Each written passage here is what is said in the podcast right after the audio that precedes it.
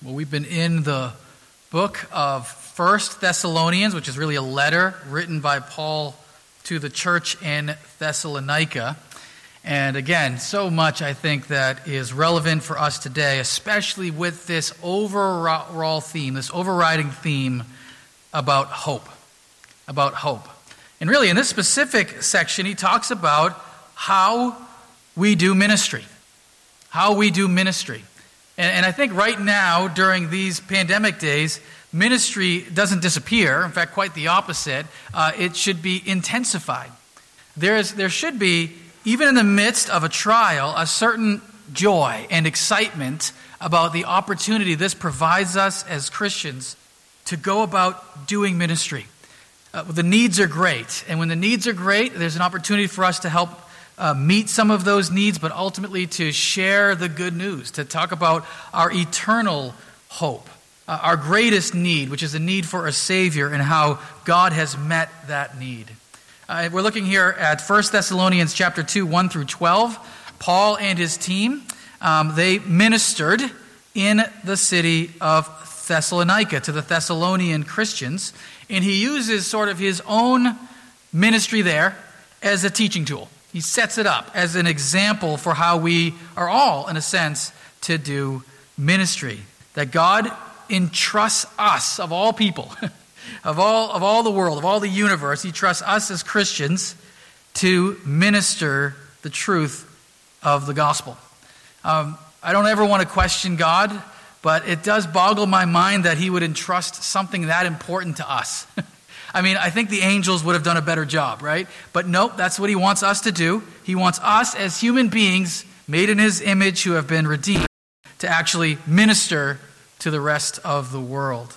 And when I say minister, I'm not talking about the job for Pastor Mike and me. I'm talking about all of us are called to do ministry. All of us are called to be ministers. Uh, we minister to one another, we minister to the community around us, and we minister to the world. And a lot of people ask this question, and maybe it's one that's been sort of searching your, you know, you've been searching your own mind and heart. And where am I called to serve? How, how am I called to do ministry? Uh, before you even answer that question, which is an important one, answer the question how do I do ministry? How do I go about it? Not necessarily where, but how. What is the way in which we minister?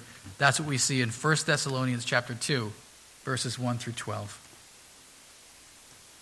We read this. It should be up yeah, on the screen. For you yourselves know, brothers, that our coming to you was not in vain. But though we had already suffered and been shamefully treated at Philippi, as you know, we had boldness in our God to declare to you the gospel of God in the midst of much conflict.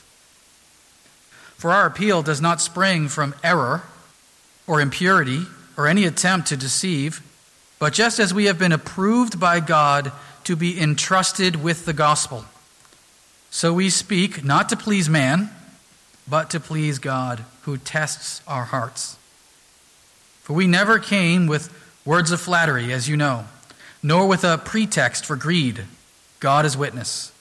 Nor did we seek glory from people, whether from you or from others, though we could have made demands as apostles of Christ. But we were gentle among you, like a nursing mother taking care of her own children. So, being affectionately desirous of you, we were ready to share with you not only the gospel of God, but also our own selves because you had become very dear to us.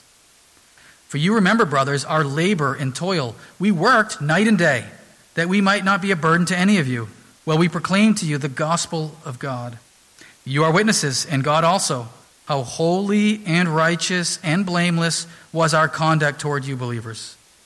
For you know how, like a father with his children, we exhorted each one of you and encouraged you and charged you to walk in a manner worthy of God, who calls you into his own kingdom and glory. This is the word of the Lord. Uh, four points this morning. First, how do we minister? We minister boldly, boldly in the midst of hardship. Second, we minister to please God. not other people. That's who we are, an audience of one. We ministered not for personal glory or greed. And then, fourthly, we minister like a spiritual parent to kids. So, first, look at verses 1 through 2. We minister boldly, boldly in the midst of hardship. Paul and his team went to the city of Thessalonica. You got to remember, the ancient city of Thessalonica did not know anything about Jesus or his death on the cross or the resurrection. There's no gospel there yet until Paul and his missionary team go there. And he says, We to them not in vain. In other words, we, we did it intentionally, we did it purposefully. We went there to reach people for Jesus and see a church start, and God gave fruit. It wasn't in vain, it wasn't without any result. God made a church where there was no church, right there in Thessalonica. Uh, he says, and we did this right after being after suffering and being shamefully treated in the city of Philippi, which is not too far. Uh, Philippi, uh, actually, Paul and his team were arrested in Philippi. Uh, they were mistreated, they were ashamed, and yet a church existed in Philippi as well. And you would think after that experience, it's time to go home. time to take a break, time to get a good rest in. Um, but he says, nope, right after that, we headed to Thessalonica to do the exact same thing. And there we boldly declare the gospel as well, not dissuaded in the least by opposition. In fact, he faces opposition basically everywhere he goes. And in the midst of much conflict, even in Thessalonica, like we said, even more opposition there with a mob coming after them, he continues to minister. Uh, friends, just uh, as a talking a little bit about missions, as we've been focusing on prayer for the persecuted church, understand that to, to finish the job that Jesus has given us to go make disciples of all nations, it, it's going to take some. It's going to take some courage, and it's going to take some suffering. I mean, that's, that's what we're looking at right now. I got a picture of uh, some kids I saw on a missions trip. But to reach these kids out there and everyone else, it's going to take some sacrifice. It's going to take a sacrifice of resources. People need to be trained, people need to travel, people need to be supported for their missionaries, for their mission work around the world. It's going to take personal sacrifice. Uh, you're going to have to leave family and friends behind. Folks are going to have to deal with the mental game of being on the mission field and homesickness and all that, leaving behind what could be a, a lucrative job and career back here. It's going to take some sacrifice, it's going to take some boldness. It's going to take opposition wherever they go, wherever our missionaries go. Going to take social opposition, which often happens. Your next door neighbors are skeptical of you, aren't happy with what you're doing. Religious persecution. Uh, you, are going somewhere where the dominant belief is not the Christian faith, and so there's opposition. It's going to take political opposition. Oftentimes, the government is against the spread of the gospel. Sometimes it leads to violence, sometimes even to martyrdom. And yet, it's worth it. Uh, it's been said all of the easy places have already been reached. So all the easy places have been reached. The, what's left of the world that needs to hear the gospel is the 1040 window. It's the Middle East, it's Northern Africa, it's places that are perhaps the most difficult places to reach. Places like China and Senegal and Nepal and India and Pakistan. Difficult places to reach, and yet, what does it take? It's going to take boldness and sacrifice. What does that mean for us? What does that mean for us here? Well, first of all, let's support our missionaries. Let's support our missionaries, right? So let's pray for them. As they're going to places like Paul and his team went to Thessalonica for the first time. We do that through prayer, we do that through giving. Um, you know, you give above and beyond your tithe, your regular giving to your church to support missionaries. We do it by communication, with emails and connections. We do it by welcoming missionaries, as many of you did when we had some missionaries come visit us just recently, missionaries that we've been supporting for a while. But it doesn't just apply to those on the mission field. Uh, it, it's going to take a certain boldness right where you are now to reach our city. It's going to take perseverance, it's going to take courage. And, and you guys know this. Maybe right now you're wrestling with a, a tough conversation that you know you need to have with someone. Maybe there's a non Christian in your life at your work or in your family, your extended family or a neighbor, and, and you're just, just holding back, and you know it's time. It's time for you to share the good news, which also means that we're sinners who need a Savior, which isn't always easy to share, and to tell people about the Lord Jesus, regardless of the result. And one thing I would say is it, it's going to take boldness. It's not always just going to fall in our lap. You're gonna, it's going to take opposition in your own life. We face opposition here. Maybe not violence and martyrdom, but your own family and friends getting upset with you, mad at you. Talk to many Christians in our own church who have faced different uh, sacrifices for following Jesus. It's a spiritual battle. You're going to face um, opposition, maybe sometimes even feel alone.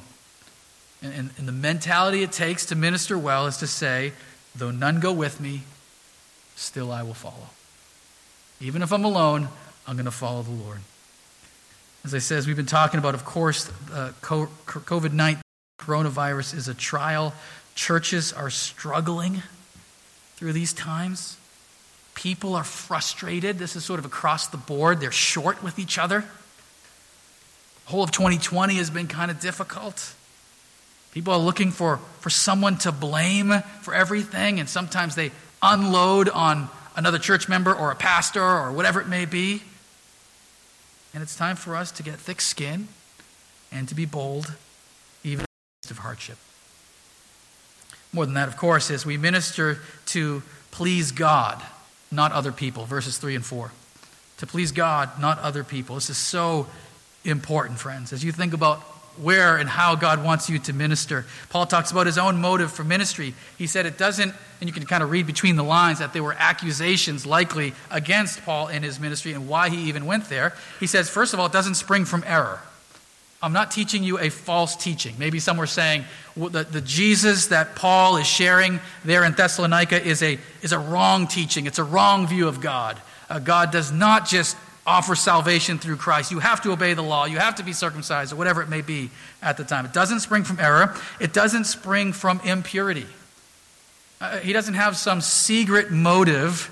Uh, some commentators recognize perhaps a, a sexual um, connotation by the word impurity there. He's not trying to take advantage of, of the women there in Thessalonica, as some perhaps did. He's not there to deceive, he's not a big lie this is not just sort of a cover up message for what he really wants to do. Instead, he says, we go as those approved by God. That's the only approval that matters. God has called us, and we're going. And we go as those entrusted with the gospel. Just to clarify what the gospel is the good news Jesus Christ, eternal Son of God, entered our world died on the cross for our sins in our place, calls us to repentance and faith for those who trust in Him, follow Him, put their faith in Him, believe in Him. Our sins are forgiven. We are reconciled before God, justified in His sight, and given eternal life. That message is what God has entrusted to us. This little passage here, that little statement, entrusted with the gospel. Uh, it's kind of dear to me. First, the seminary I went to, I went to Trinity Evangelical Divinity School out in Chicago. That was their motto. In fact, like on their mugs and everything, it had it in Greek, but it had the, the phrase there, entrusted with the gospel. That, that God would entrust us with something so valuable. It's the most valuable thing in the world, friends. if we lose this, if we mess this up, if we just become, go radio silent, and this gospel doesn't spread, the world is doomed.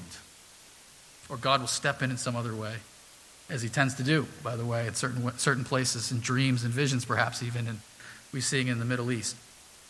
But we're entrusted with this valuable, valuable message. You know, when you think about what is valuable, uh, if you, I, I was curious and looking up what is the most valuable substance on earth.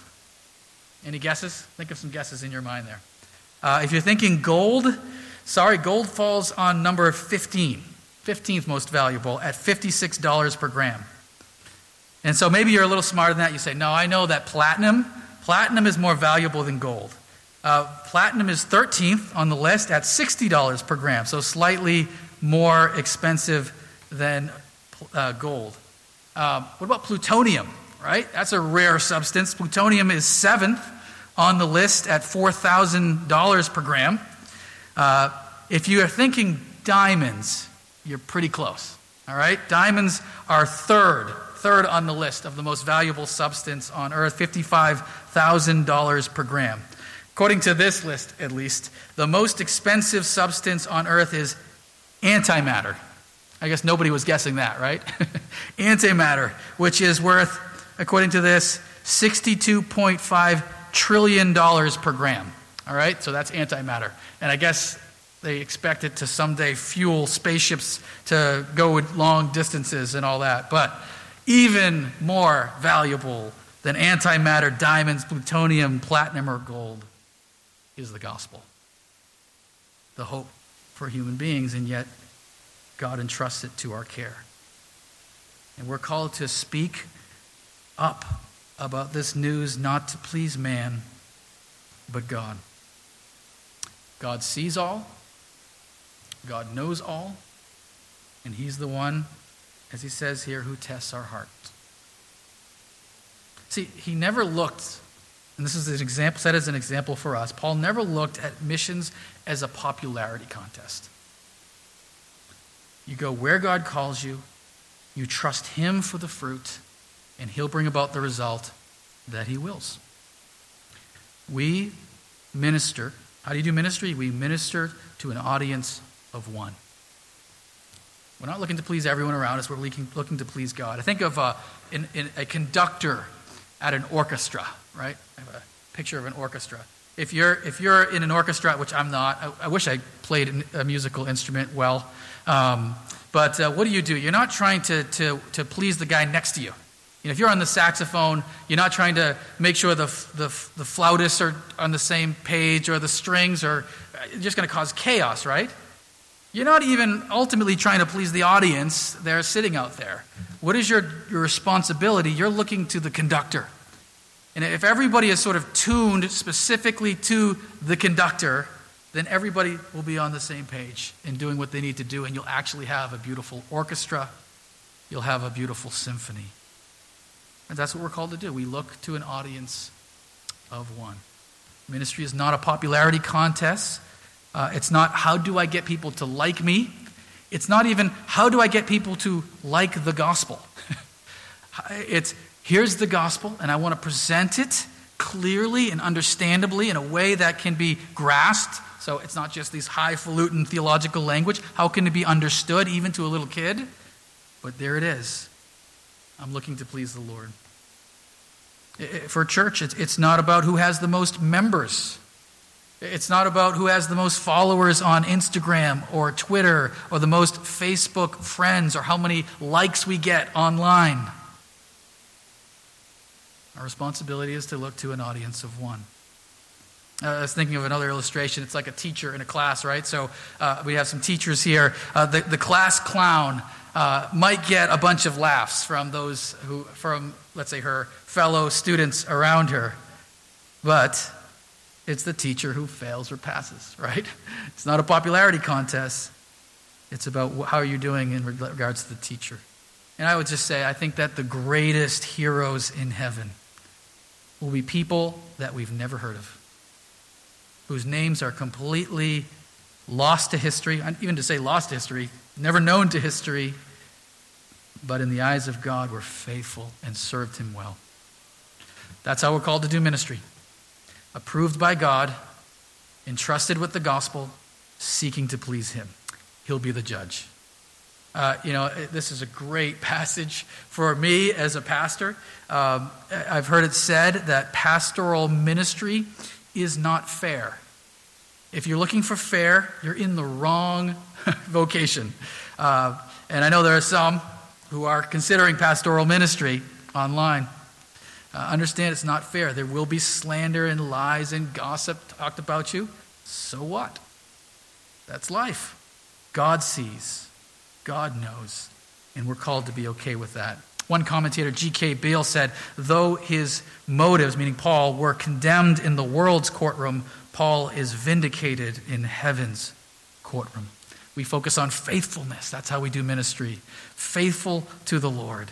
Uh, yes, be winsome. Nothing wrong with being winsome, but not watered down in order to be acceptable. And trust that the Holy Spirit will lead where you need to do, where you need to serve, uh, what ministry to get involved in, what mission trip to take, uh, who to speak to, how to go about that conversation. Of course, the, the Lord is our teacher in that. Verses 5 to 6, we, we minister not for personal glory or greed. So we've seen what we do do. We look to please the Lord as those entrusted with the gospel. We're called to be bold, but here's what we're not to do.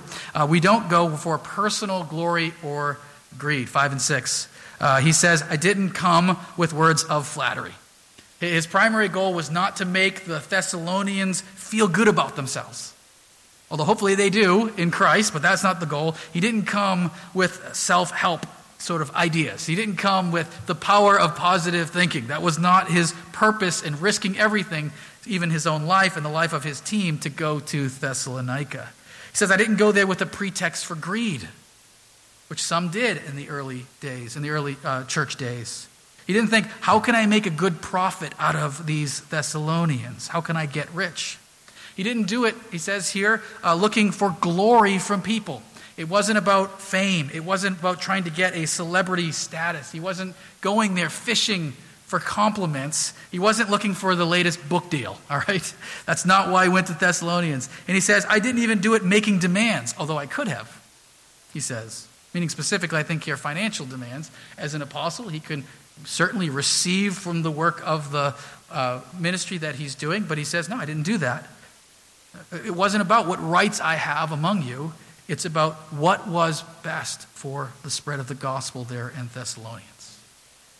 Again, a powerful example set for us for how to do ministry. Sadly, there are, of course, many who use ministry in these ways. They see it as a means to an end. They, they say, well, I'm just going to tell people whatever they want to hear. And we see that with cult leaders, for example. Or those who are like a chameleon, right? When they're with the church, they act a certain way, they look a certain way, and then they, as soon as they leave that context, they act and, and, and speak in a totally different way. And I think we've seen a lot of this lately too. We see there are those who look at ministry as a, a means to a political end. How do I get Christians to vote the way I want them to vote? What do I have? What language do I use? And I'm not thinking of any one individual particular politician, but in general, how do I use the church and Christians to push my agenda? Or I look at it like some people look at it like a job. It's, a, it's my nine to five. I go in, clock in, do what I'm supposed to do, clock out, go home, and forget all about it. Of course, there are many who use it for greed. Uh, we see this in the world of televangelists, oftentimes feeding off of the poor uh, and are manipulative with prosperity teaching. We see it with this idea of self glory, really looking to become a celebrity. Um, in general, I don't recommend TV preachers. uh, now, there are some good ones, and I'm, I do not usually, I'm not going to give you any bad names, but I'll give you some good names. So far, I would say Charles Stanley, who's retiring, pretty good uh, Michael Youssef, David Jeremiah. So there are some good, faithful teachers you can find online. I'm not saying there aren't any, but be cautious. There's a lot on TBN that is not worth your time. Uh, people, friends, see and think that all Christians are like that the fancy suits and the private jets. When the reality is, we know this, that the vast, vast majority of Christians are just faithful local church attending, God loving people who are seeking to serve Him. Do ministry. You do ministry not because you want to get something tangible in return. The truth is, our, our church is, is basically run by volunteers. We have a staff, we have an amazing staff actually, but the volunteer service and work that the church offers is what keeps the wheel running in our church and has always been. What do you get in return? Well, you don't get anything tangible, but you do get the spiritual blessings that come with serving the Lord. With, knowing you're in the right, you're doing what you're meant to do. You're, in the, you're doing what you're meant to be doing. a certain shalom, a peace about it. Many of you guys serve, and you, you may never get noticed, never get recognized, never get praised. And we do try to do that. We do try to recognize faithful service. We don't always do a great job. Some people serve many years behind the scenes, and it never gets really recognized. But that's okay, ultimately, isn't it? Because it's the Lord whom we seek to serve. I think you see this when it comes to giving, which is a form of ministry as well. Many who give faithfully give abundantly. We don't know never get recognized, but it's the Lord who sees. Every floor that is swept, every meal that is cooked and brought over to someone who is shut in, every hour you spend volunteering with our kids or our babies in the nursery. Obviously, it's not open right now, but every work of planting evangelistic seeds among your friends and neighbors. Every committee meeting you sit in and endure through. God sees, God knows, and it's done for Him. Not for glory, not for greed. And then, fourthly, and this section is just so beautiful and such an encouragement when it comes to doing ministry. We minister like a spiritual parent to kids. How do we do ministry? We minister like a spiritual parent to kids.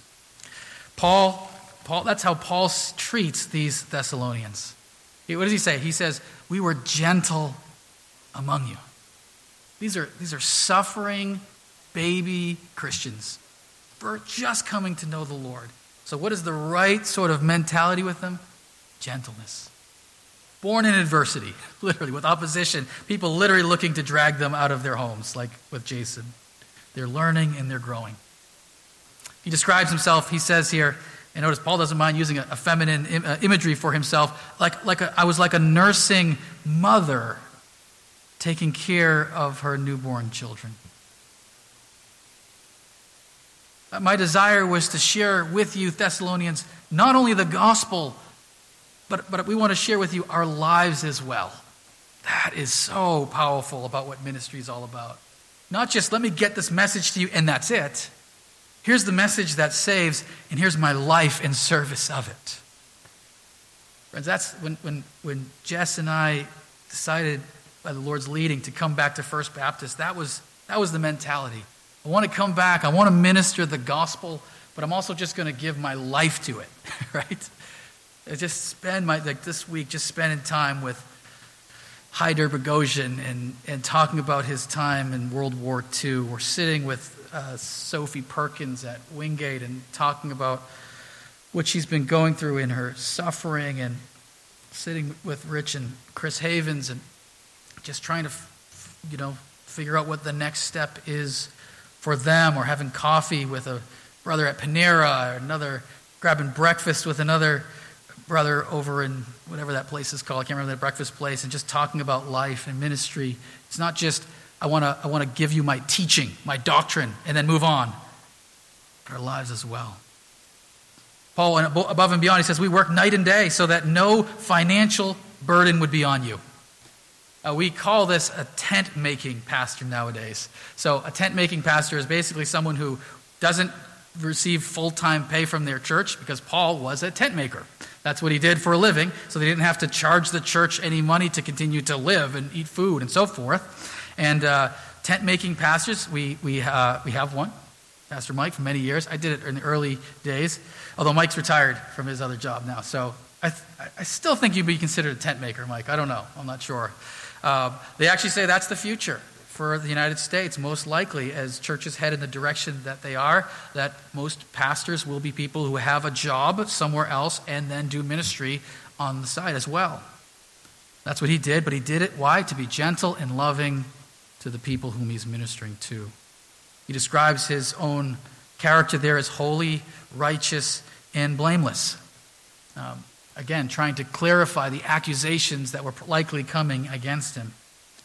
And then he describes himself as a father with, its, with his kids. I exhorted you, which means I have to correct. Sometimes that's the work of a father. You gotta, you gotta chastise, you gotta discipline. We encouraged you. You know, there's, there's, there's the, you gotta you got to fix this or you're to get a spanking. And then there's the attaboy, right? It's both sides. And then we charged you. We gave you that sort of command to go forward walking with the Lord. Paul looks at ministry. This is so important, guys. Think about this like a family. Like a family. Notice that he even mixes the metaphor. He's a mother and he's a father, right? All in the same paragraph here. He's both. He's a parent. They're, they're images. The kid, they're, these are the, the church's newborn babies and they're young kids at the same time, right? It's a spiritual family. Where would he get this crazy idea about the church being a family? Well, from Jesus, of course, right? You are my mother, my brothers, and my sisters. We're united. We look to God as Abba Father. Friends, I would just encourage you then, when you, think, when you think about ministry, if you are an older Christian, you should be a spiritual mother or a spiritual father. It's not, I put in my time, I'm done, I'm checking out. If you are a younger Christian, you should seek out a spiritual father or spiritual mother so you can continue to grow. And together, we are spiritually brothers and sisters. The best churches are ones that really act like a family. That's something you can't get on TV and web preaching, right? You can get phenomenal preaching and go and get it. But you can't get the family, you can't get the care and love of a parent spiritually as you do in a church. That's what this is all about, this last section gentleness. If you and I want to be faithful in ministering, we need gentleness. Notice boldness and gentleness, they're not opposites. We might think, okay, the opposite of bold is, is, is gentle, gentle is bold. No, actually, the opposite of, of gentle is harsh. you can be bold and gentle at the same time. What he's arguing against is we weren't harsh, we weren't cold, we weren't mean. But nothing will turn somebody away from the Lord faster than that. When somebody walks in the doors of a church, first of all, understand what it takes to walk in the doors of a church for the first time. That is not an easy thing to do, especially if you're not a Christian and you're just seeking and you're trying to figure things out. That's a huge step of faith right there. And if they walk in the doors of a church and they get cold shoulders or a quick little rebuke, shut the door behind you, or something like that, you can imagine their heart just sinks right down. There's a certain gentleness. And I would just give us a, an application for all of us here. Your arguments on Facebook are not winning anyone to Jesus. Your angry posts about how our country is going to hell are not saving anyone. And there is a witnessing world watching everything you're doing. When you hold grudges against someone else in the church, you are hurting not just your relationship with that sister or brother, you are hurting your witness to a watching world. When you are quick to blame churches for being unfaithful and making them the foil of all your problems spiritually, as people do, because they had one little fallout at a church and 10, 20 years ago, and they'll never go to a church again because they're all hypocrites. You are doing disservice to God and to the witness of His people around the world. Watch what our brothers and sisters in the Lord do in places like China, in India, who risk everything to be together and celebrate the gospel with one another and stop that silly complaining and join with God's people and let us be together a witness and a light and salt to this world. Gentleness matters when it comes to ministry. Where are you called to serve? Where are you called to do ministry? Again, I would say this let the Holy Spirit lead. Try out different places. Work with kids, lead a community group, consider being a deacon, an elder, join a certain committee, I just bash committees, but actually, committees can be very effective and helpful. Uh, search, uh, serve on Open Hearts Ministry, which we're, which we're right now, uh, you know, but with COVID and how it affects quarantines, we're always looking for good volunteers. Um, join New Brothers Fellowship. They have a meeting every week here. Guys who just came out of prison um, or have been in prison or just looking for that fellowship there. Uh, anyone's welcome to come and to help and to serve and to be uh, an encouragement to those guys. Get involved in an official ministry or don't. Don't wait. If there's something else God has put in your heart, go to it. Do some street evangelism or whatever it is. Be led by the Holy Spirit. But, friends, how you go about ministry is actually a more important question than where. It's the first question we're called to ask. How do we go about ministry? We boldly serve the Lord, even if that means trials and suffering. We do it looking to be approved by God for an audience of one. We do it not looking for gain and greed. We do it with the spirit of gentleness. Let's pray. Gracious Father, perhaps now, now more than any other time in our lives, the need to do ministry and to do it well, to do it rightly, is so prominent. People are hurting, people are looking for answers. So many of the, the foundations people have depended their lives on have been pulled out. The rug of the carpet has been pulled out from underneath them. And they're looking perhaps upward for the first time, maybe in decades. And when we, as your people who are entrusted with the gospel, are faithful to boldly open our mouths, but to do so with gentleness, to do so looking to serve you with honesty and integrity, not out of greed or selfish gain, we share this good news and give our lives to it as well. Perhaps, Father, you might do something glorious and great in our day. We pray all this in Jesus' name, our Savior. Amen.